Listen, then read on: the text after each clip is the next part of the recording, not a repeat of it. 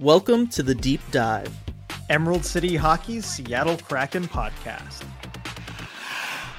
All right, RJ, I'm going to try something here. We're going to see if it works. Discord doesn't let you hear it, but I think this will be a good way to like start the podcast from here on, okay? Okay. All right, hopefully it picked that up. I think it's a good like bell. It's, it's nautical sounding to me, at least on my end, live in person. Hopefully the mic picked it up for everybody, but it sounds like you know them ringing the the ship bell. It's, It- you know, it's I didn't for- hear a thing, so I will take your word for it. Yeah. Um, all right, everybody, welcome back to the deep dive. Hopefully you heard the bell, because I think it's it's fun. RJ, we we had a couple Kraken games last week, but we're not going to talk about that because we had the All Star weekend, specifically Yes, we the All Star skills competition, because that's really what we were all there for. It seemed like on Twitter that was what everybody was there for as well. Um, and you know, it was it was it was pretty good. It wasn't the best one that I've seen, but it was pretty good, I thought. Yeah, no, there was some good recovery from some early technical glitches. I, I loved within the first five minutes of the broadcast, they had like seven or eight different things going wrong. Yeah. Uh, but overall, yeah, it, it was it was a good skills competition. It you know it's it's kind of up there with where it is. Not the best, not the worst. Uh, but yeah, it was fine. My, again, my biggest problem is just why are we listening to like announcer people talk? Why do we have commentators? I want to hear the players. They're sitting there Exactly. ta- talking the entire time. Why are we not hearing them? Yeah, we talked about having this, you know, skills competition as part of a way to see the player's personality, and they really do show their personality more. They're talking, they're chirping Mhm. each other all the time uh, during the skills competition, and yet we're just hearing these announcers, and certainly this time, half-heartedly talking. I mean, you talk about the the fountain or any of the other events, really just like, oh, look at that. Yep. Oh, it's in the net. He got it. Mhm. Oh, oh no, that one's off. Like that adds Wow, nothing. That that shot was fast in the hardest shot competition. It's like, yeah, I mean, the radar gun says 100 miles an hour. That's generally considered fast. I don't know. The digits. the one commentator I didn't mind was the fountain one. I know that was the one you really didn't like, but I liked him because he was just being sarcastic and kind of mean to the players while they were doing it. Like I thought that was great. you know what? Actually, I I didn't I didn't pick up on that completely, but now that I look back at it, you know what? That was that did add an element to it, I suppose. Like like he was like as as people would start to struggle after Claude Giroux, I think it was, who went first, did so poorly. He was just like, or no, Huberdeau. Huberdeau did so Mhm. poorly at first. He was just like, anytime anybody started to struggle, like they missed two trying to get one of the things, they'd miss two shots. He'd just be like, Jonathan Huberdeau back here, really hoping this continues, stuff like that. Just like right next to the player. I was like, this is awesome. Yeah, some some players had a rough go at that. You could tell uh, the frustration was setting in, especially with them having to tap the top of the pucks Why could before they? shooting it. Yeah, why could they not be pre-lit? There was no makes no intern around just to kind of smack those things into the ground real quick and set them up for him, like just to have like twenty ready to go. Yeah, that that didn't make any sense to me, and you could tell it was frustrating the players too. Yeah, or make Jonathan Huberdeau do it after he did so poorly on the first go of it. Yeah, just have him smack your punishment. We, we all know you're finishing last now, bud. You just got to sit here and, and click all the pucks for everybody. Um, so I don't know. I thought that one was the only one where the announcer guy was kind of fun, bringing some personality. Because boy, that also felt like the event with the least personality from the players. Yeah, for sure. I mean, the one line really anyone said, I think it was uh, Eberle actually who Mhm. contributed that. He just said, "Please just tell me I did better than G." Yeah, being Claude Giroux. Like that's Yeah. all I want to hear. Uh, spoiler alert: he didn't. no, But but still, like you know, he's got his buddy there. He just wants to do better than him. You know, let us hear more of that stuff. Exactly. There's no reason not to. Zach Werenski sacrificing any semblance of a personality he had to ensure he won certainly wasn't beneficial in that one. But man, I like I liked that though. Like like the idea of it, and I thought that the event was pretty cool. I was right in my predictions. Defensemen were going to do better. Yes, you're certainly right in that. We're right in that element. I know you picked Roman Josi to win. He got close. Yeah, picked the Um, wrong defenseman. Yep. And uh, I picked uh, Jocelyn Lamoureux Davidson. She did pretty well. hmm Uh, you know, she she gave it a good go. But uh, yeah, no, Roman Josi was just uh, you know was dialed in certainly on that first one. Yeah, Yeah, and then just couldn't couldn't close it out at the end. That's all right. The other new event, the 21, I had really high hopes for it. The the 21 and 22 thing or whatever. I had really high hopes for it. I didn't realize that they weren't going to be like replacing cards maybe between rounds or that Mhm. like like just kind of how the rules were going to be like cuz that turned into kind of a disaster pretty quick. It did, and it's probably although for the best that they didn't replace cards in between rounds because I don't know that the players ever would have gotten anything but 21. I mean, you had to kind of Mhm. force a winner. All the players got 21. I mean, it shows just how good, how accurate these guys are that they can essentially just pick their spot. It was very rare for guys to miss, and you know, you got the feeling that Joe Pavelski was just going to be able to hit whichever card he wanted. Yeah, him and Stamkos. I mean, like Yep. obviously Stamkos lost it at the end, but it was down to well, he had he only had one card left that he could even potentially hit. Like, like I don't know. It, it and they did that a couple times, him and Pavelski. Um, and it was one of those like I also feel like because because you know you obviously pick Pavelski, I pick Stamkos, so it was very close and tense for us with Mhm. with our predictions. But I feel like the whole as long as you got to 21 to match anybody that would have gotten a you know a blackjack kind of thing you were okay so like stamkos opens with the slapper like arguably more skilled like i'm just gonna get whatever i get and then i'll get to 21 from there because like i just trust myself to do that like but but it meant that you know then pavelski had the leg up on him the entire rest of the time because he got there first kind of thing Mm-hmm. and on everybody else. So it was just kind of like this weird like why didn't Pavelski just win it straight up for getting the 21 off just the two cards? Right. You'd think if they were to kind of do it that way, where that is better just to get the blackjack, than than he should have won. I don't know. It it was a little confusing. But they just let everybody go until they got to 21, which of course they all did. Like it was I don't know that they accounted for them being as good as they were at hitting these cards. they must You're like, not oh, you start out with a three. Okay, you're not good. Mhm. No, of course you're getting 21 because you you're an NHL player. Right, and you can do basic addition. I guess Mhm. I guess that was the only other thing that maybe could have tripped them up at that point, but they managed to pass that test. But yeah, it was it was just weird because like why not just have them go like like regular blackjack? Like you you take your shots and then you get to a number that you're comfortable with. Like you don't want to bust and go over, so maybe you hold at 18 or something instead of going for a three somewhere. And then it goes to the next guy. Like I don't know. It was it was just weird. I, I, I wasn't a fan of how that one went down. I had high hopes for it. But yes, I think if you moved them back, that would have been different. Maybe. Yes. Maybe it wouldn't have. Maybe the puck, it's got like the spinning trajectory. It's like a bullet thing. Like it's just going to move in the line it's moving, regardless of how kind of far back it is. hmm Yeah, I think that's something to take as a lesson for the next time if you're going to do something similar. Move them a little bit further back. Yeah. Uh, and, and maybe not have lights right behind all the cards so they're not shattering lights all the time. Or if you're going to do it, make them lights like that, like explode brilliantly, like in the natural. Don't just No, tell me, great. oh, they broke a light, and I have no way of seeing that they broke a light. Yeah, just taking their word for it, like, oh, whoops. yeah. Um. Otherwise, Jordan Kyrou winning fastest skater. Good. Good for him. We kind of talked about him in the predictions for us. Neither of us picked him, but it was mostly because we kind of said like we haven't really seen much of him. We have we don't really know how fast he can be. Apparently, he's pretty darn fast. Yeah, that's for sure. And it, you know, from what I've seen, he seemed pretty fast. But against you know former champ and Dylan Larkin, you know McDavid, we all know how fast he is. Uh, it was just hard to pick him ahead of those guys. But hey, congrats to Kyrou. Yeah. And uh, Hedman, of course, won hardest shot. Not a real surprise there. Again, without a Weber or a Chara until somebody steps up. It's just not exciting. Nope. I mean, those first shots too, coming in around 90 miles an hour. a What little was under. that about? I think the guys, you know, you need a warm up shot. You got to break things in. Clearly, for everyone, that was the pattern.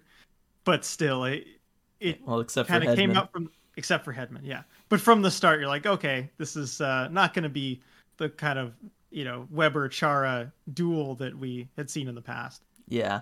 And then um odd making the saving you know the save streak a tandem event. I did not like that I did not like that either. because I remember when they implemented the save streak. I think it was 2019 where I went to that one, and that was actually really fun because there were individual goalies, individual guys that you kind of root for or not, and you could tell the goalies really took pride in it. Versus in a tandem, it's just like, well, what can I do? There's so much that's out of your hand. Like the goalies just didn't seem to care as much. No, I mean again, John Gibson. Just I'm stuck with Thatcher Demko. What can I do? Oh, oh, come on. Well, that's that's how it played out. Yeah, we'll we'll see. Uh, get to the uh, the All Star game itself later and, and talk about John Gibson. Nah, well, I've, it's- I've it's got a- an axe it's, to a- grind. it's an All Star game, and nobody does doesn't mean anything. Um, all right. So then, then the last thing to talk about, really, and the thing that was certainly the most talked about, and it's the most talked about every year, which is the you know the the performative. I forget what it's exactly called, but the shootout thing. Mm-hmm. What, what's Yeah, the, the- what's it called? Signature Uh, shootout, something. Yeah, so, or is it um breakaway challenge? breakaway challenge, breakaway something challenge? like that. Yeah. I don't know. They need to they need to It- find a name for it. It's a prop contest now. yeah, it's it's strictly a, a, a prop contest and a performative event. Uh, because my big gripe on Twitter was the two people who actually scored finished in the bottom two spots It's uh in a breakaway contest. Like, what's that about? How does that happen? yeah, I mean it well by the by knowing who the winner was, you could definitely see how important uh really anything of substance was, and that's not very. Yes. Uh, you know, we'll get to that in a little bit. But yes, I, I know you were making the argument for Zegras. Um, I was making the early argument for Hughes. The more I go back and look at it, I, I do think Zegras deserved to win. I will I will admit you're right there. I think Hughes certainly deserved to come in second place because I thought that I thought that was cool. I liked you know the, the element of it. I liked you know having the mini Jack Hughes and the, the uh, synchronized stick throw over the glass. I thought was cool. Um, but on first watch, I actually didn't realize that Zegras had had pulled off that move perfectly. I was on the first camera angle because I was just trying to follow it quickly. It looked like all these dodgeballs were coming in or whatever. I didn't Yeah. follow where the puck actually went, but he actually pulled off that move while blindfolded, while having these dodgeballs thrown Mhm. at him. Yeah. Which I didn't notice at first before you I know, didn't talking either. No, the first camera angle you couldn't notice. Like I Exactly. I don't know how the announcers knew he scored. I think they just looked at reactions of other people. But yeah, I mean, uh, looking at the replay, and I get it. Was he probably a hundred percent blind in that blindfold? No, he wasn't. You he could see through it. Everybody knows you can see through a really light, you know, blind like that. That being said. The move itself is almost enough. You throw in the dodgeballs, that already takes it to a next level. And then having anything impeding your ability to see 100%, like the angle you look at that the sharp angle he pulls that off is absolutely incredible uh, uh, Like there's a goalie in net. It's not just hitting an empty net here. Like you're Yeah. you're actually still beating a goalie. right I mean, that was incredible. I just the the skill, everything. It did not disappoint. We were expecting something big from Trevor Zegras. I think we all were, hmm and uh, he delivered and more. Yeah no the nhl got what they wanted from from bringing him in as the special guest i Yep. liked that um and the whole dodgeball thing i mean that was just fun being in vegas like like bringing in that aspect of it i thought that was really clever and and really interesting Absolutely, I love the movie Dodgeball. You know, of course, set in Vegas. There, I Mhm. mean, just leaning into it. He's got the Peter Lafleur jersey on. yep Uh, that was awesome. Yeah. Uh, as for the Jack Hughes thing, my only issue with the Jack Hughes thing was that it took a really, really long time, and you could like see where it was going for a really long time. Like we didn't know that it was going to be a mini Jack Hughes coming out, but like you know that like there was going to be someone coming out of that box, and he's got to do like this this performative magic thing beforehand and it was just like let's let's let's go. Like this is kind of cheesy like come on. Um, but this the stick toss was by far and away the best part for me. Yeah, that's that's what did it for me. I was just like, oh, this is pretty cool. The stick toss. I'm like, okay, this is great. Yeah. Uh, I think it would have been cool if he had like all the Hughes brothers come out of that box. Then I would have been impressed. Like, oh wow, Okay, that that would have all been really stuffed great. in this little box. Like, That's magic. yeah. Uh, otherwise, it was just kind of like whatever. And then poor Kaprizov. Like Yeah, again, he scores, does the tribute to Ovechkin, all that stuff, and just like the moment it's over, just completely forgotten, not mentioned again the whole rest of that segment. Felt really yeah, bad for him. overshadowed by everything following. Like, and I I thought it was cool, Mhm. but uh, yeah, it Right, the, and big guns came out, and And didn't he switch hands for that? Because isn't he I a lefty? so. Yeah, yeah, he is. yeah. So he he switched, made the move, did everything, scored righty, and Mhm. just no, no. Yeah, This is that's one of those that definitely places, you know, is in the conversation for winning or places, you know, in the top three certainly in previous years. yeah, you just got overshadowed by everything that happened this year. yeah. By uh by by Pietrangelo's you know little LEDs on his jersey. Just Can can are, are we gonna? T- we have to talk about this, don't we? I mean, I, we could just mention that. First off, the celebrity like voting thing. Let's get rid of that because obviously Terrible. it's not. Scrap it. uh, obviously, it's not very good. Whoever the ventriloquist was that they were doing, like the fact that you're holding up little playing cards and no one can see what the score is, and the judges are just like, "Yeah, we have no like the the commentators. I mean, are just like, I have no idea what he's scoring this, so we can't tell who's winning." Like, I was just like, "This is bad." I mean, it's it's tough because all it takes is one or two really bad celebrity judges to ruin everything. Because I, I think a lot of them did exactly. I think a lot of them did fine. Mhm. Like you know, and um, but Jon Hamm, I, who I already knew he from the start he was going to ruin it because if you watched, I think they interviewed him beforehand, yeah, he and he said, said he something. was. He's like, "Yeah, my boy Pietrangelo. Yeah, he, he, I like his odds tonight." You know, Uh, so I mean, thank you, Jon Hamm, for like single-handedly ruining that the skills competition or doing whatever you can to ruin it. Really, Yeah. um, but uh, yeah, the 19 and the I, and the fact they gave him that, I, I didn't think they were actually going to count that. No, I mean, look, I get it. You get you let the hometown boy win, whatever. Like again, that would all be fine. I, it's kind of weird to me that it's even scored at all. Like I almost don't want it scored. Like I just want Yeah. everybody to go and do it, and then we just talk about whichever one was best at the end. Like, isn't that Yeah, how it what? used to be? Yeah, I think so. I'm trying to remember. I know that in the past that they've had like judges and scores or whatever, or they had some kind of voting thing, but that's how it should be. Just have everyone Yeah. do their thing, and we all just get to discuss it. Yeah, Like, because that's what gets the conversation going. That's what makes it the most fun. And you know, certainly if you have, if you're gonna rig it, like, Mm-hmm. yeah. and, okay, it's Because one thing. I- no one's talking about Pietrangelo if that's the case. Yeah, it's true. It's true. But I like I one thing that I I, I want to talk about because like I think it's okay. I get it. Like rigging it for the home guy, but you've got to make it close. Mhm. You've got to make it close. You can't fail in every single regard. Like, did it light? What even happened there? I just saw that there was a jersey with a little pink thing. Did it light up like it was supposed to? It 'Cause I did. didn't notice anything. It did, Okay.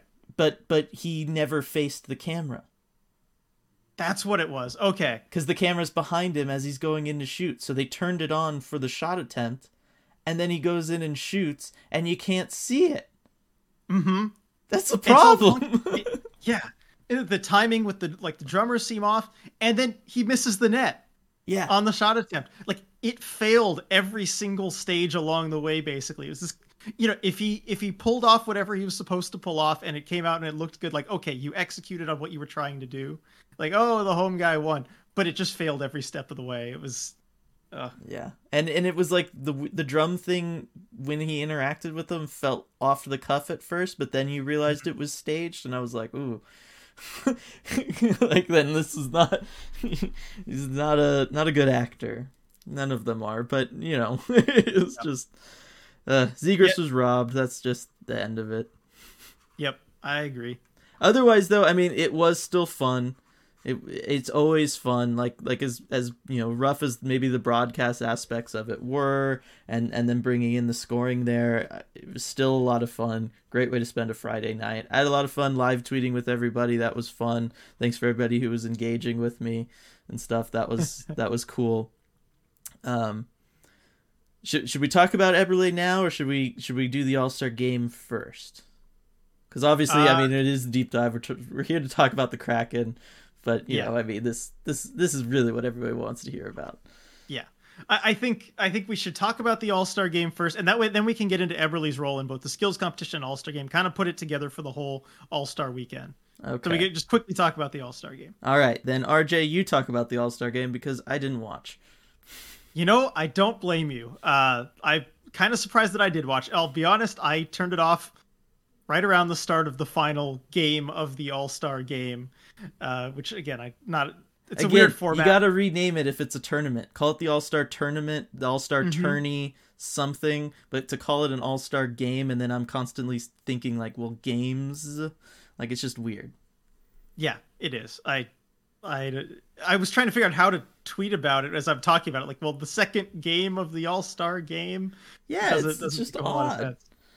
But uh, yeah, you didn't you didn't miss a whole lot. I mean, there was a cool Jordan Eberle goal that we'll, yeah, we'll get I to. saw that. But um, other than that, not not really a whole lot. I mean, it's it's what you'd expect. It's kind of guys half trying. I well, half is generous, but guys half trying, and then uh, you know some some few gimmicks on the side. My favorite part was Tyreek Hill uh, joining the broadcast there. I don't know if you saw that. Mm-mm. Okay, so he goes on, gives a very interesting interview where he uh, challenges Usain Bolt to a rate uh, Okay. uh, to a race. I also like that they did grill him about why did you lose to Micah Parsons? How'd you lose to the linebacker? Yeah. He's like, I didn't want to show my stuff. You know, I'm basically saying he's trying to, uh, you know, lure Usain Bolt into this false sense of security, trying to get him to race him, uh, and then takes a couple beers, smashes them together, sprays it all over, gets really wet and everything, and then just gives this stare at the camera. it was pretty good. I would encourage you to go back and watch it. All while um, Jack Campbell is getting scored on, and you just see Leafs goalie looking up after giving up a goal. Uh, the juxtaposition was uh, really good. Yeah. Uh, who even won? I don't even like. I don't even know who won. Uh, the Metropolitan Division. Oh, okay. I mean, that's the one I probably. Doing my best uh. Marshall So impression there. Yeah, that was. Oh my gosh, what a nightmare that was. Yeah, I mean, you talk about certain things. It seemed like anything with the whole Vegas home crowd, the Vegas players, was not planned out well enough. We talked about Mhm. Pietrangelo just there, but uh, um, it was reported somewhere. I forget who reported it, but like the story behind the March, the Marchessault thing. You know, there was a magic trick, and he was supposed to read out the card, right, that said who they were playing, and he just didn't say anything. Yeah. And then the magician was like, the Metropolitan Division, you know.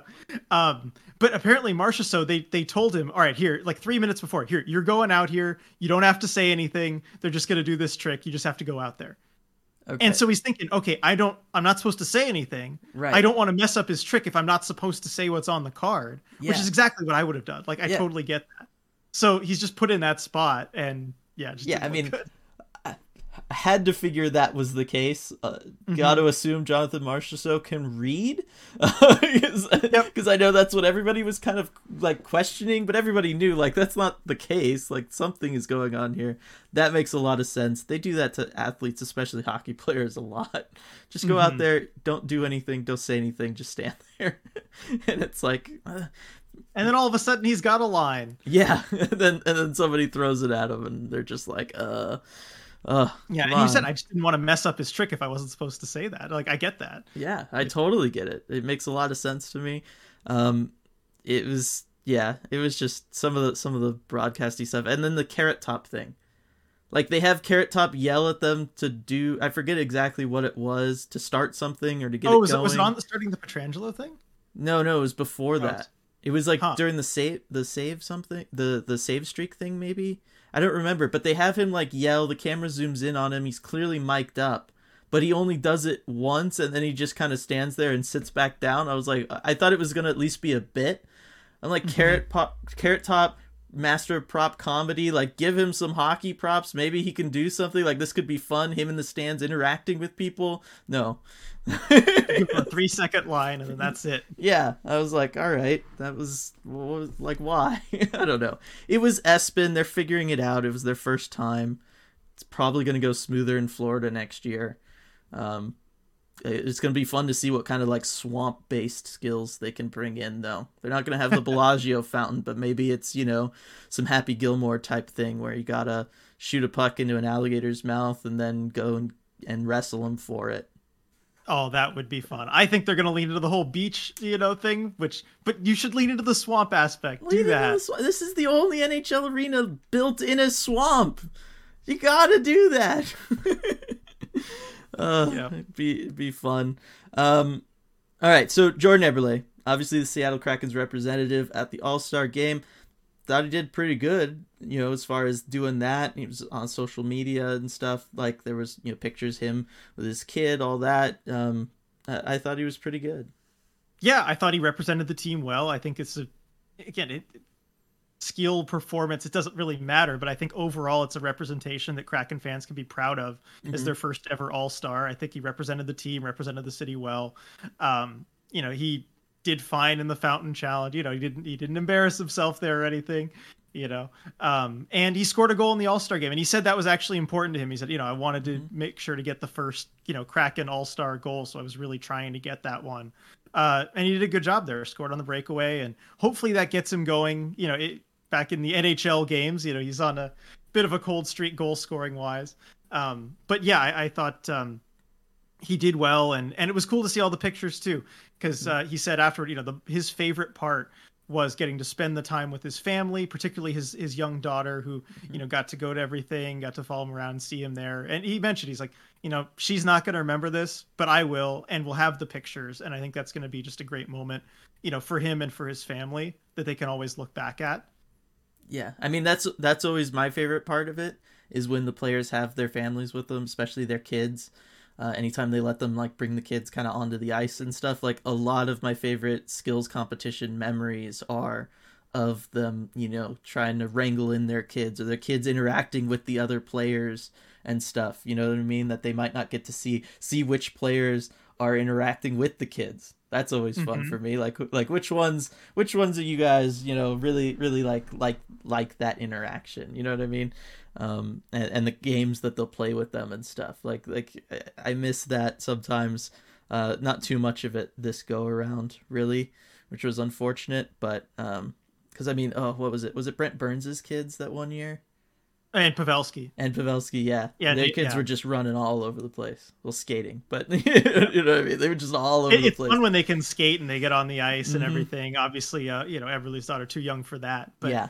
Um, but it, it's also nice. It, sometimes you don't always see the extent of that too. Like I, that's one thing I learned at the 2017 one in LA, where things that the cameras never really picked up, but like seeing Carey Price just hold mm-hmm. his like basically baby, just like I, mm-hmm. you know, amazing. They just have like a baby on the ice, but just you know, kind of carrying them around and just like you know, almost like fly. You know, look, you're flying. It's an yeah. airplane. You know, as he's skating around, like and and to see just the pure joy on his face doing that. I, that's just something I'm always going to remember from that All Star game yeah that's and that's what it's all about we we want to see the players we want to see who they are we want to be connected to them that's what all-star mm-hmm. games are all about it's eh, originally maybe it was about okay having the best versus the best but it's certainly not what it's been the last 20 years in any of the sports totally uh, baseball they're at least playing for something so like there's mm-hmm. something to that uh, they're playing for you know home field advantage later in the year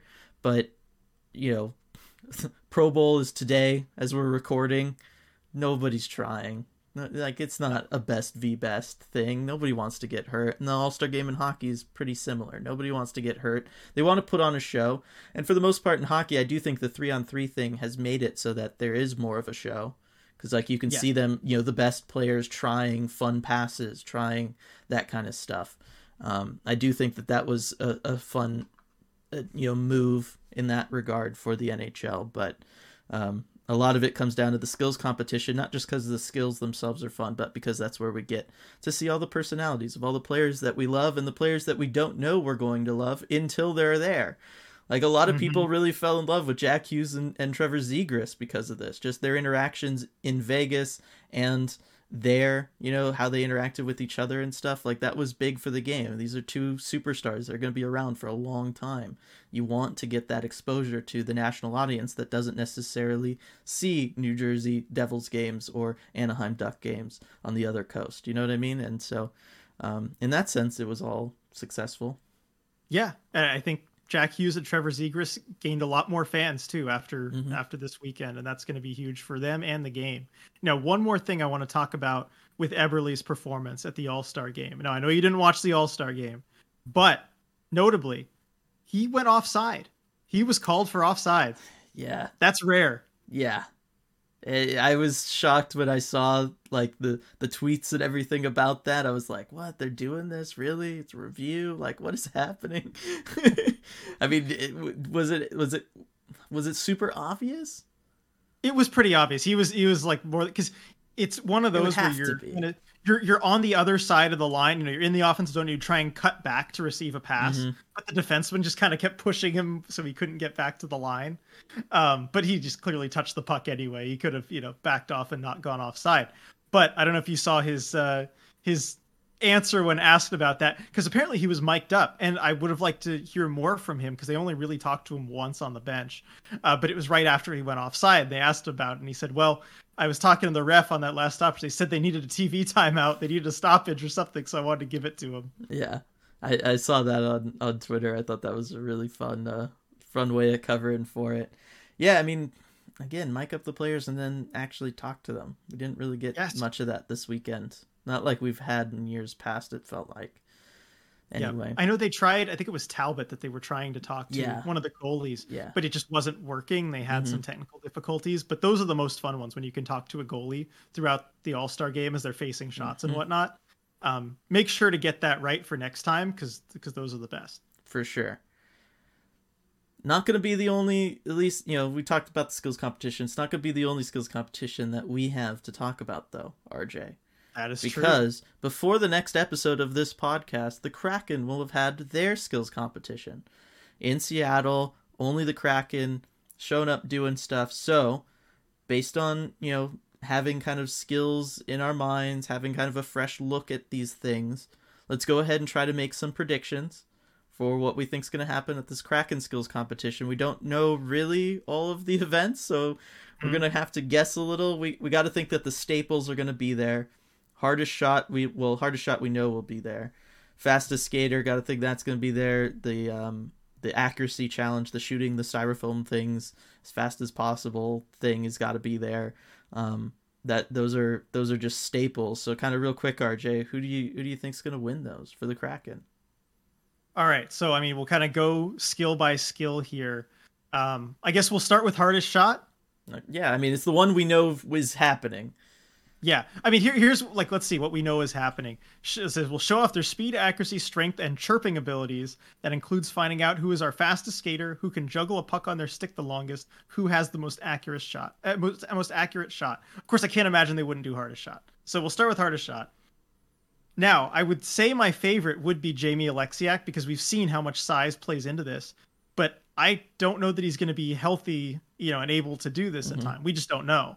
So assuming he's not going to be able to do it, I'm going to say Morgan Geekie. Okay, interesting. Size plays a factor too, but it's interesting because uh, with these, I've seen these players practice so many times this season. I've seen a lot of reps, a lot of different things in practice. Um, and Geekie's slap shot just looks the hardest to me when he really gets into it of all the guys. And I think size plays a factor in that. Um, I think he's going to be smart enough to know to keep the puck down low because it's going to register better uh, for the speed on the radar. So uh, that he's going to be my pick. I, well, I think Geekie's a good pick. I was gonna say, don't they all know to keep it low now? Like You it's been talked so. about so much. You would think so, but I don't know. Um, I'm gonna go Adam Larsson. Ooh, I, I think we've seen his is at least a heavy shot. Like he gets rebounds like nobody else, and I got to think velocity plays into that.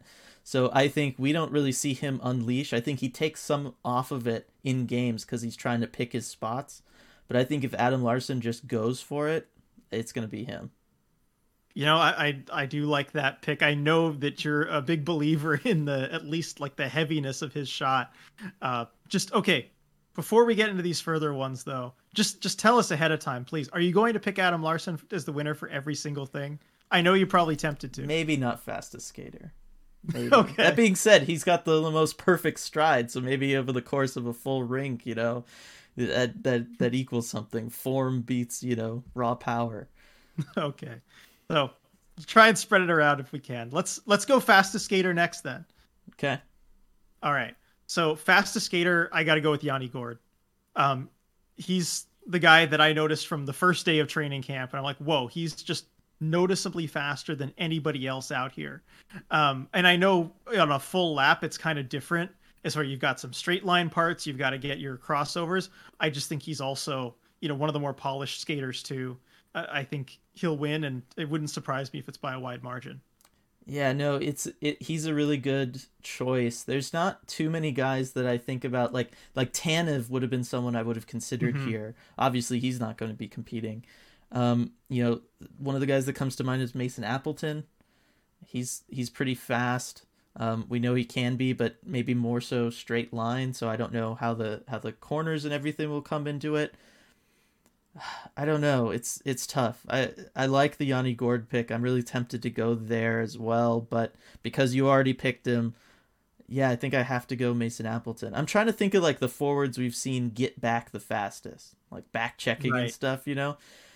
And What would have been really interesting to see is Carson Coolman. I don't. He won't be able Mhm. to compete. I don't think. But um, you know, we know that the reputation is he's fast. We haven't got to see a whole lot of him. It'd be a cool introduction if he could go out and win that one.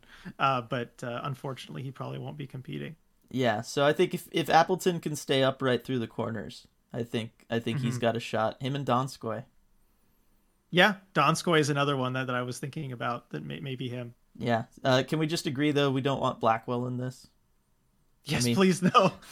just he, he might hurt himself at the very least he's going to take like a minute just because he's going to keep falling down and uh, bumping into things so let's Yeah. maybe we'll save him the embarrassment and the potential injury maybe Yeah, this is definitely the worst downside if you can't stay upright. Mhm. so let's avoid that. Although the exception, I'd say, to that is the men with all the pads, the goalies. I do want to see them Mhm. compete in it.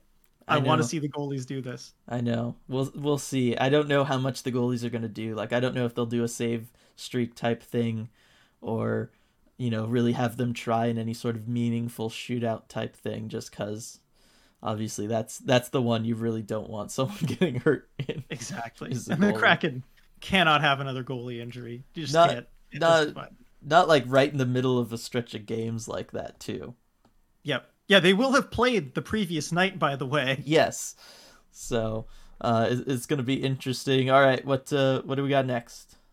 All right, next we've got accuracy shooting, and I feel bad about the uh, you know taking Gourde up for the fastest skater too fast. So I'll let you have the first pick for the accuracy shooting. Who you got? Oh boy. All right. So we we talked about when we did it on the Red Glare podcast for the NHL one for the for the All Stars game skills competition one that you know a lot of people might have been tempted to pick um oh my gosh, I'm totally blanking. What was his name? The the guy with the oh, Troy Terry for that Mhm. in that. And I was saying, you know, Troy Terry's got the hardest fastest wrist shot, but those guys tend to just sail it, you know, high and wide a lot. Like they they, they don't know how to take a little bit off for that touch that you might need. And I and I feel like McCann's that way too. His his shot, I mean, we see it every game, right? Like if he if he had the pinpoint accuracy with that full speed, it would be going in even more than it already does. But he he hits glass a lot, and I think you know he might be considered the early favorite. But for that reason, I'm not going to pick him. You read my mind on McCann, by the way. Yeah. So for that reason, I'm not picking Jared McCann. I like Eberle in this. I really do. I think he can do it. I think he's got the soft touch, the the soft hands that can get this done. Um, it's it's gonna be interesting. Don't count out someone like a Vince Dunn though either. I Mhm. think we've seen him play some really nice pucks. I think if you give him the ability just to kind of stand there and play stuff, I think he's got that in his skill set. But I, I'm gonna play it kind of safe and go Eberle.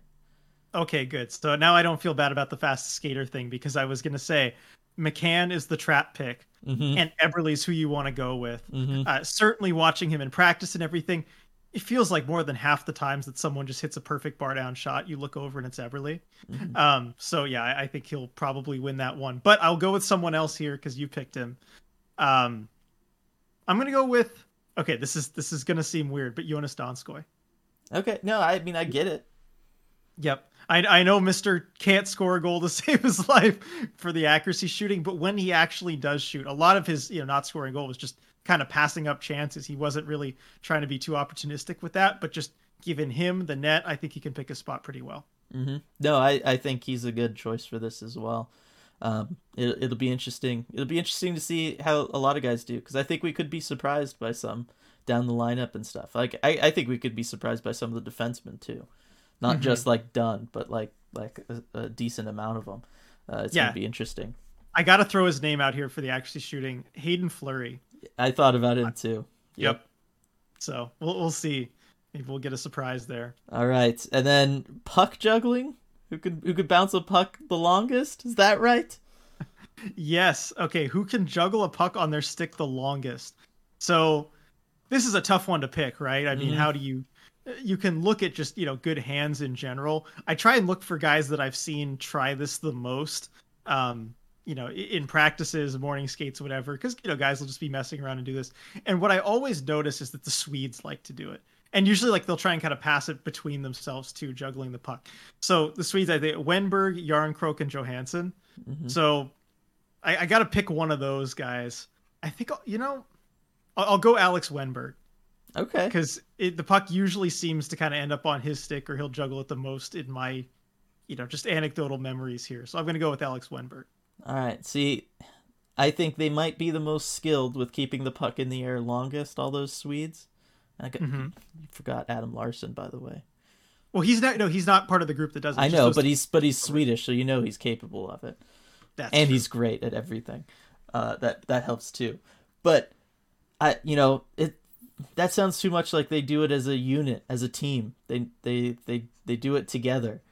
This It'll is- throw them off when they're this is, individual. yeah, this is going to be a solo thing. The pressure's going to get to him. It's it's a different thing. You're not trying to do it more laterally. Like this is straight up and down, and that's where the uh, the the the forearm strength that Jared McCann has that's going to do him in in the accuracy competition. That's where it's going to help him here, though, is because he's going to be able just to muscle this thing around where he wants it.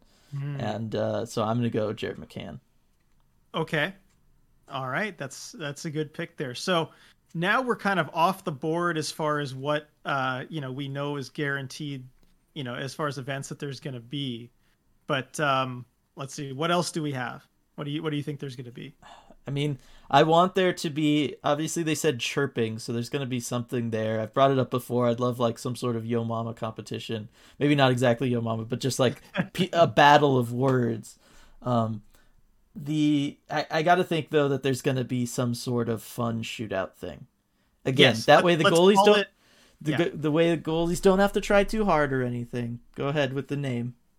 No, I was just going to say let's let's call it basically what the NHL did with that breakaway challenge, whatever it was. Yeah. Let's say it's pretty similar to that. Yeah. Um, I, I don't know that we're going to see quite the same level of showmanship from like a prop perspective, bringing in a bunch of extras to throw, you know, rubber balls at you or a drum line. But I got to think that they're going to do something like that for these guys and for the fans, really, because who's not going to want that? hmm Yeah, exactly. Like that's going to be, I think, you know, certainly one of the highlights of this whole thing. I think seeing the success of it at the NHL skills competition level, not just this year but in past years, Mhm. you know, they have to do something like that. So, as far as a winner, who because we gotta have we have no idea what they're gonna pull out of their hat, what ideas they're gonna have, who's even gonna be competing in this. That's like, yeah, I know what I can do. Who do you think is gonna do it? Who do you think's gonna you know take it away? Because it's tough because I we'd think if he was healthy, Brandon Tanev. Well, I was going to say, do you think do you think it could still be Brandon Tanev? I think it okay. I think it could be, but Like, I when think was his more likely somebody. So it was it was what end of very end of December. But I, I think it's probably someone's going to incorporate him into what they do. Yeah, I think that's that's more that's more likely. likely. Yeah, you're right. Because I was gonna say that would that would do it, even if he doesn't do anything fancy. Just seeing him on skates again or something like Mhm. that would that would be the winner for sure. Um, ah, this is tough. I'm trying to think. You know, I like I like Donskoi here a lot. Mhm. We've seen his personalities. I I like him and Donato, both of them. The the Donnies there. I, I think they could do something fun. They could do something fun together even. Mhm. I think that could be interesting, but I it's tough. I don't know. Yeah, This one's a I- hard one. it is. It is. My first thought was Donato, but Mm-hmm. now thinking about the two of them together, I mean, that's an they could come up with unstoppable pair if they do something yeah, together. I don't think you can beat that. No. I, I don't either. Otherwise, if we're if we're looking away from them, I'm trying to think, you know, don't count out Giordano. Mm. I think I think he's he's got like a sneaky fun personality and stuff. Like he's been like okay in the leadership position for a long time now, uh, both here and in Calgary. So he hasn't done it, but like we've also seen him have have some like cheeky answers to questions and stuff throughout you know the Mhm. course of his career and whatnot. Uh, I, I could see him pulling something out, incorporating people, other people into it, and, and stuff. You know. Mm-hmm. Yeah. Other names to watch, I'd say Yanni Gourde and Morgan Geekie. I mean, Yanni Gourde, just you know, he smiling all the time. I, I could see him come up with something, and then like Morgan Geekie, uh, he's already kind of a, this fan favorite here. You know, some of his interview answers. You could have Pizza Hut, some well, kind I was of. gonna Pizza say, if. Pizza Hut's not involved, he's failed. Yes, so it's got to be something Pizza Hut related, but I I think he could probably come up with something good like that. Yeah, uh, I agree. It, either way, that's going to be the most fun thing. They have to do it. Come on. Yes. If anybody listening within the Kraken organization listening right now, if it's not on the docket, put it on the docket. Scrap, scrap, whatever else you got going. This has got to happen. Yeah, for sure, for sure. All Uh, right, so did we cover chirping? If, We- if there is some kind of contest, Yeah, see, that's the thing is like I don't know what kind of contest you do outside of a Yeah. debate type thing. You know, yeah, and that that could not backfire, but that could just be awkward. It would be very awkward because Yep. you know it's it it basically turns into an event where you're waiting to see if somebody accidentally goes too far, and you don't want that to be the event. No, no, you certainly don't.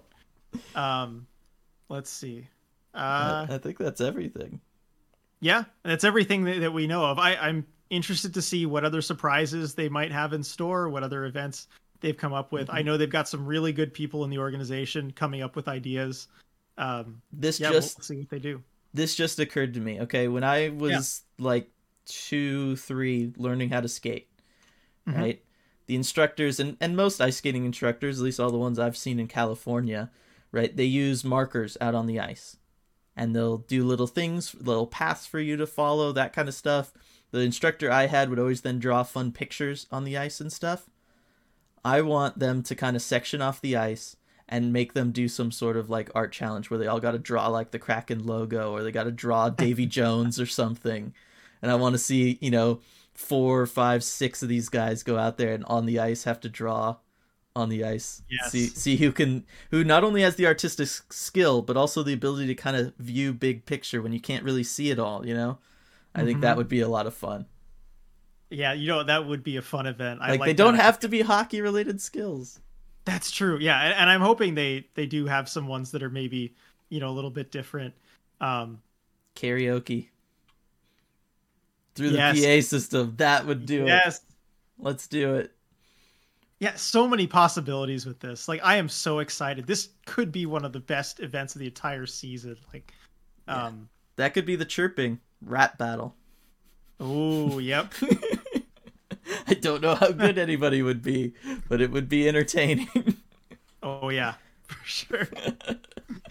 oh boy, that would be that would be quite something. a lot of these guys their second language. Yeah, it's it get interesting. it would get really interesting and fun. And you know somebody would slip up and say something. It would be it would be fun. Mhm. I, I think a lot. All right.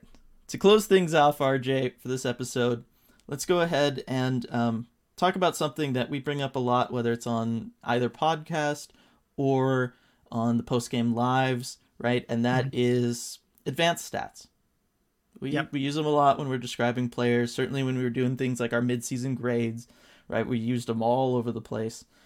But uh, not everybody might know what they are, right? Or certainly when we throw out things like Corsi or expected goals for or against or anything like that, they might not know what that means.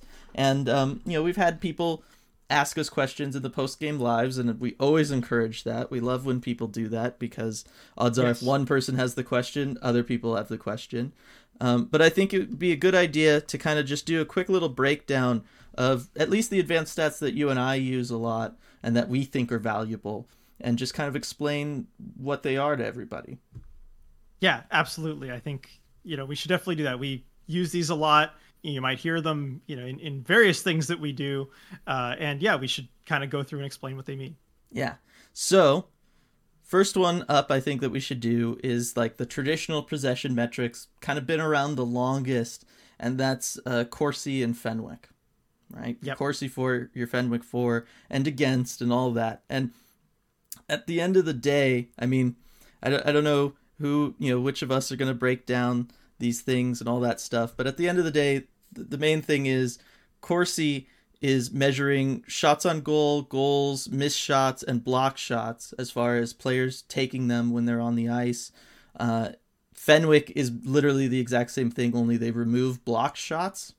Right. So yeah, essentially Corsi is all shot attempts, mm-hmm. you know, attempts at getting a shot, and Fenwick is unblocked shot attempts. Yeah. So, you know, it's useful when you're looking at it analytically just to see kind of who's driving shot attempts, who's driving offense. And I mean, like at the end of the day, that's really what it's about. So they're called possession metrics, but they're really more so about just who's driving offense. And I think that's maybe sometimes where people get hung up. Right. And the idea is that a shot attempt is basically a proxy for possession mm-hmm. because you have to possess the puck in order to attempt to shoot it. Yeah. Um, and so it's you know, in the you know, you said these are some of the older metrics. These are some of the first, you know, really more advanced ones. You kind of have to use proxies like that because you don't have these advanced, you know, data. You don't have chips in pucks and sticks to see, okay, exactly how much time is each team possessing the puck. So you kind of use shot attempts as a proxy for possession. Right, and for me, my big hangup on that was always like, yes, it makes sense. You had to have had possession if you're attempting a shot, but it's also like shooting is one of the quickest ways to give up possession of the puck. So that's why it's kind of like, you know what I mm-hmm. mean? Uh, I, I always get hung up on that. Um, you and I have used these for years now. Like we said, they've been around for a long, long time. Uh, I still think that it's a very valuable tool to look at as as far as just who's making things happen, especially when used in conjunction with zone starts, offensive zone starts, defensive zone starts, seeing where players are starting with the puck. If players, let's say, starting in the defensive zone 60 something percent of the time, but their Corsi, Fenwick 4 are, you know, up in the like 55% of the time thing, then you know that player is do is is doing a good job of getting it out of their zone. They're starting in their defensive zone and the puck is ending up in the offensive zone for their team. You know they are good at driving possession. They are good at making the offense if swing go for their team rather than against their team. Right. And zone starts are another thing that we'll bring up a lot that we'll talk about a lot.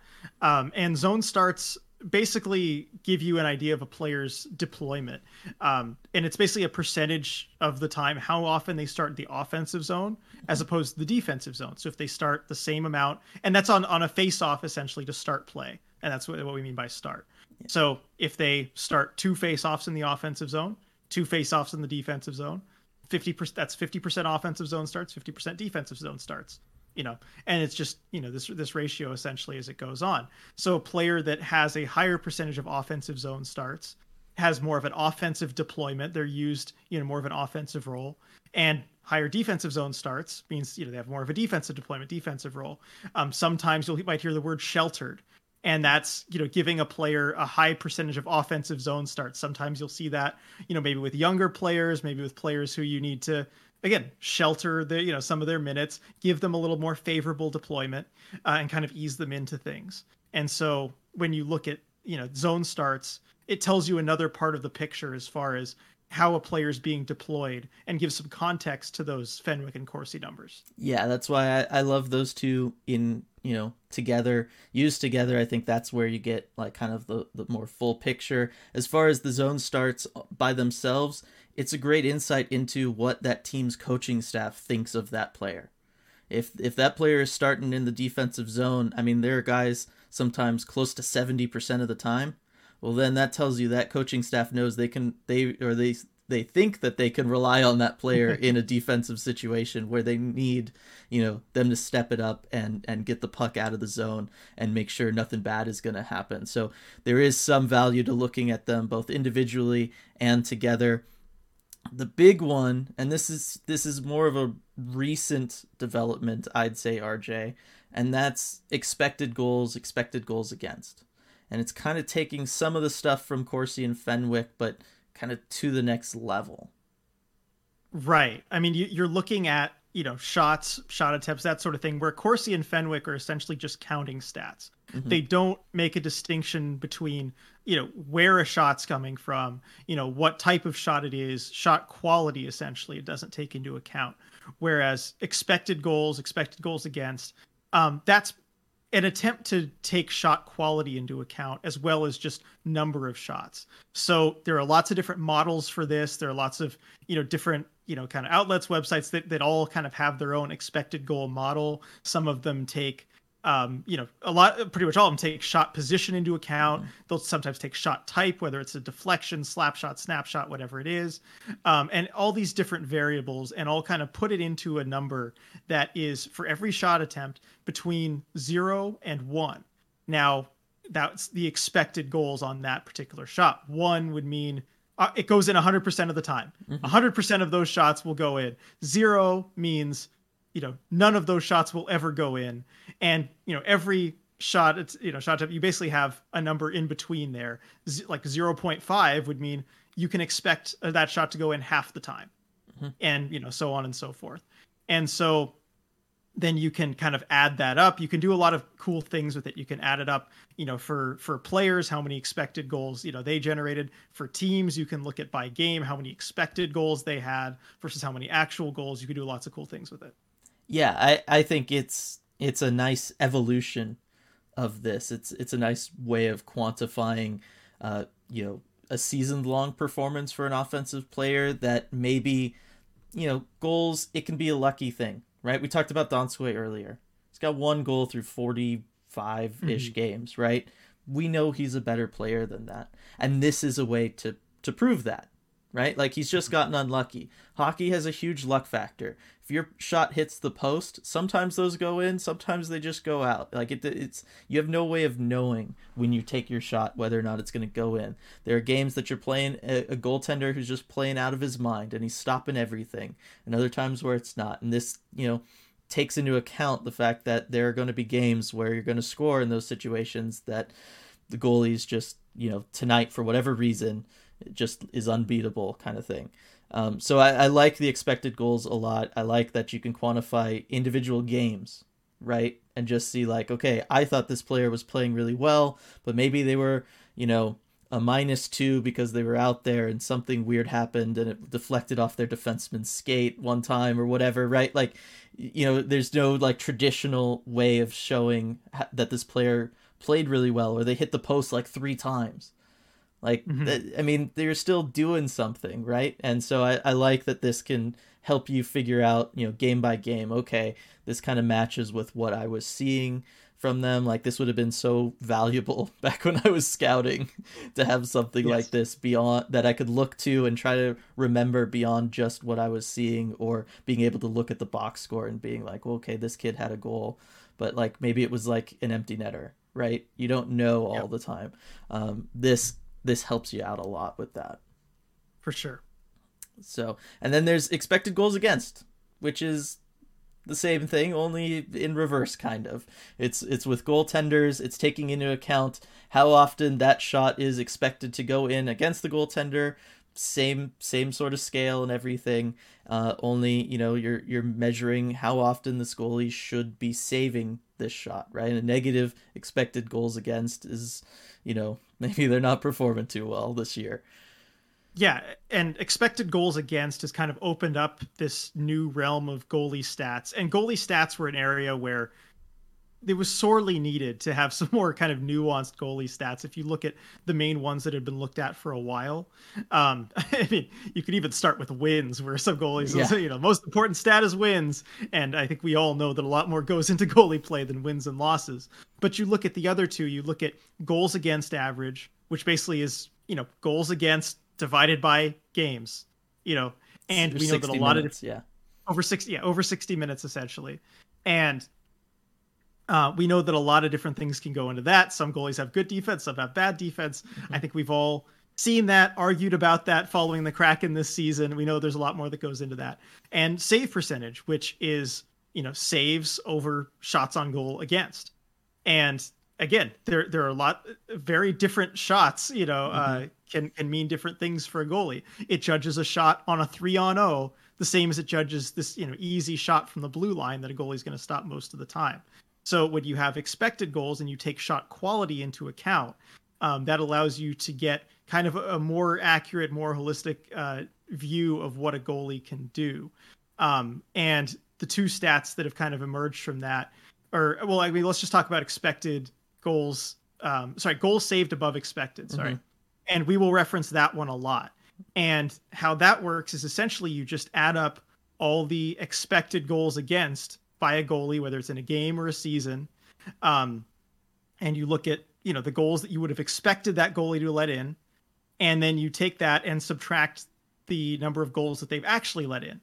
So you know, let's say a goalie, um, you know, has had you know two ex- over a game, two expected goals against. You'd expect them to have allowed two goals given the quality of the shots, but they only allowed one. You know, they have saved one goal over expected. So they've essentially, you know, saved their team one goal. Uh, and that kind of adds up over the course of a game, over the course of a season. You know, you go the reverse. If they've only faced one expected goal against, they've allowed two, that's negative one. So the stat essentially starts at zero and then goes up or down, uh, you know, based on how many goals you allow in over or under expected. Yeah, and and again, it's one of those things. Is it a perfect science? No. Is it a perfect science when it comes to goaltenders? Is anything goaltenders do a perfect science? No, it's really not. We've seen guys, you know, wildly swing within the courses of games, seasons, throughout their careers. But it's it's again, it's it seems like the best that we've ever had as far as being able to judge goaltenders again, game by game, kind of season long performance, maybe being able to look at their career. So when this goalie hits the free agent market, you can look back and see, okay, they ha- they were outstanding last year. You know what I mean? Like they were they were unbeatable. Maybe they won the Vezina, right? Like they were unstoppable. But okay, their you know their expected goals, all that stuff. It does not track like like this is not a Mhm. historical performance for them. Like this is not in line with anything. Maybe that was just a one-off year. You know, they were just feeling it, all that kind of stuff, and maybe we shouldn't offer that giant contract to that goaltender, or vice versa. You can find the diamonds in the rough that way. You can look mm-hmm. at that at a backup and say like, okay, well, he's you know stuck behind this entrenched starter. He only played 17 games last year, but we feel that that's enough of a sample size to look at this and say, well, he was saving all these goals above expected. We think that that that he's got potential. Maybe we can bring him in and he can be our starter, and and we can maybe get him at a discount and you know kind of find him before the rest of the league does.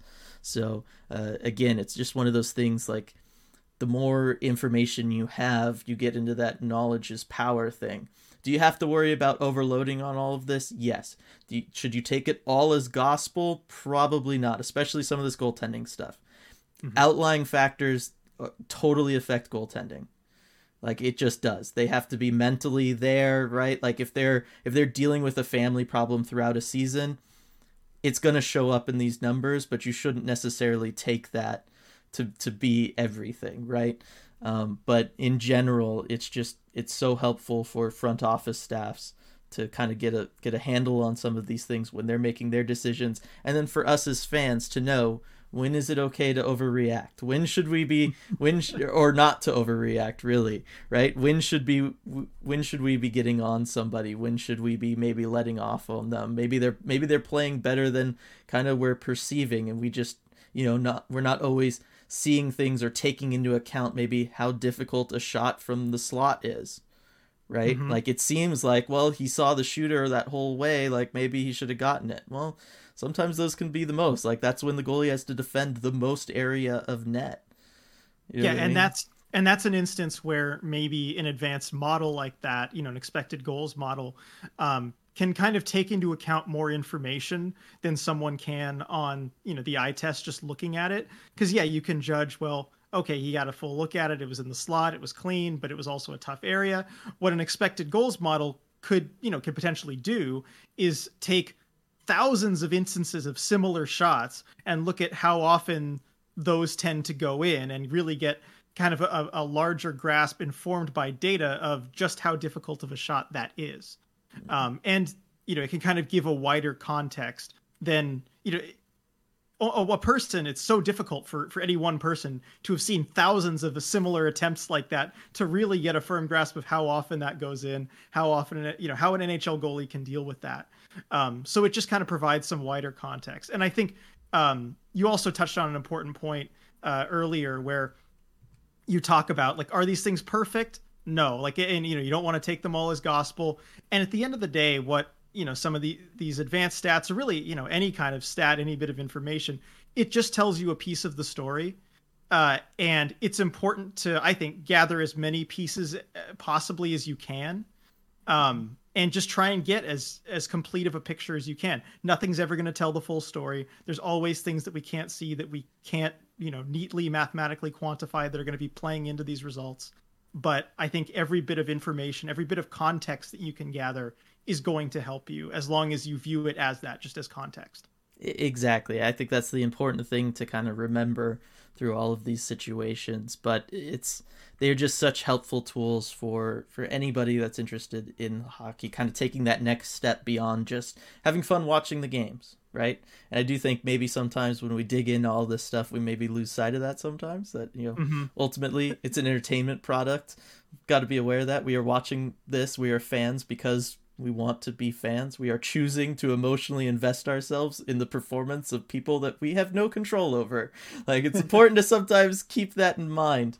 Um, and that we're doing it all for fun and to have fun. But I, I do think that this is another way of kind of adding in that next level, right? We've all been there where we've gotten into something and we want to take it that one step further because we really love it. And so I think that's the other aspect of uh, you know advanced stats fancy stats all that stuff that it adds is it it lets us kind of take that you know next step to dive deeper and um, you know just enjoy the game even more and and kind of take in more of it uh, if we want to. And so i think that's you know another great thing about it really. I, I certainly know that's been the case for you and i throughout the years. Absolutely. It just opens up these different stories different things that you don't think about. And i think you know everyone's seen it that's a fan of really anything is that you get that deeper knowledge. It kind of helps you you know follow it a little bit closer appreciate a little bit better and just uh, adds depth to the story. And and that's you know really what this does here. All right. So i want to finish this kind of segment off rj with where do people find this? Right? It's all yes. great if we if we say it during a podcast or during a post game live that so and so had x expected goals for this game. Um, but you know got we got to let people know where they can look at it themselves. Yes, absolutely. Um, so I you look at you know when we're covering a game, you know kind of what what site websites we have up and there are a lot of great sources you know about this stuff online um, you know lots to recommend and i'm sure you know whatever we talk about we're going to be missing a lot of things here there's there's this mm-hmm. whole wide world of things i think one of the main sources that we have when we are, are watching a game is uh, natural stat trick mm-hmm. you know naturalstattrick.com that kind of gives you um, and it, what's great about it is it's updated pretty close to live you mm-hmm. know you get the corsi the fenwick the expected goals uh, for any given game they have this cool heat map feature where you can look at the rink um, and kind of see where the shots are coming from it helps you really visualize things one thing i like about it is it also defaults to five on five uh, for those numbers, which is nice because power plays can kind of skew things. we didn't really get too deep into that today, mm-hmm. but five on five is good to look at. Um, so that's definitely something I always have up uh, on my computer when watching a game. Yeah, and MoneyPuck is another place that you can go mm-hmm. to um, for you know kind of that similar as things are happening, or maybe right after the game is over, you go and you can check it and kind of see you know who is performing well in that game. They have their you know projected win meter that has mm-hmm. not been favorable to the Kraken this year uh, that often, unfortunately. Um, and then as far as like Corsi Fenwick zone start times, I know my go to forever, especially when looking at like a season and everything, not so much game to game, has been just hockey reference. You mm-hmm. you go to hockey reference, pick a team, go to their roster, pick a player, scroll down, you'll see all the like standard counting stats, all that stuff. But you scroll down a little further, you'll hit NHL possession metrics, and then it's all right there. You've got Corsi for against and the percentage, Fenwick for against and the percentage, and then over on the right you've got offensive zone starts, defensive zone starts, and then you can kind of look at all the numbers like that. And you know, again, you can see over the course of their career, over the course of any given season, how a player's performing when it comes to that kind of stuff, and uh, it's it's just a lot of fun. Yeah, agreed 100%. It's it's great at kind of visualizing especially over a longer run. Uh, you know, whether it's players, teams, you can go to your favorite team and just sort by mm-hmm. a certain category, by zone starts, by Corsi for, you know, you can see all those types of things. So, yeah, would absolutely recommend Hockey Reference. Yeah. All right. I think that's going to do it for this segment, right, RJ? Yep. All right. And that's going to do it for this episode of The Deep Dive. Thanks, everybody, for joining us for this one. Uh, excited to get Kraken hockey back coming up this week. Um, it's going to be a lot of fun. Get to see how, you know, f- officially the second half of the season's going to go. I know we're technically already there, but really it doesn't start till the All Star break for me. That's when everybody can do their resets. I guess they've already had a couple opportunities to do that this year, but in my mind, right, thinking, you know, seasons past, that's where it comes in um, it, it's going to be a lot of fun and you know it's just going to be exciting to be doing like post game lives and everything again rj i, I miss yes, interacting I miss with it. everybody. I know i miss it so much. I've been going a little crazy here without uh, the kraken hockey going on. Mm-hmm. um, so definitely looking forward to it starting up again. Yes for sure. All right. Thanks everybody for joining us for this one and we'll see you next time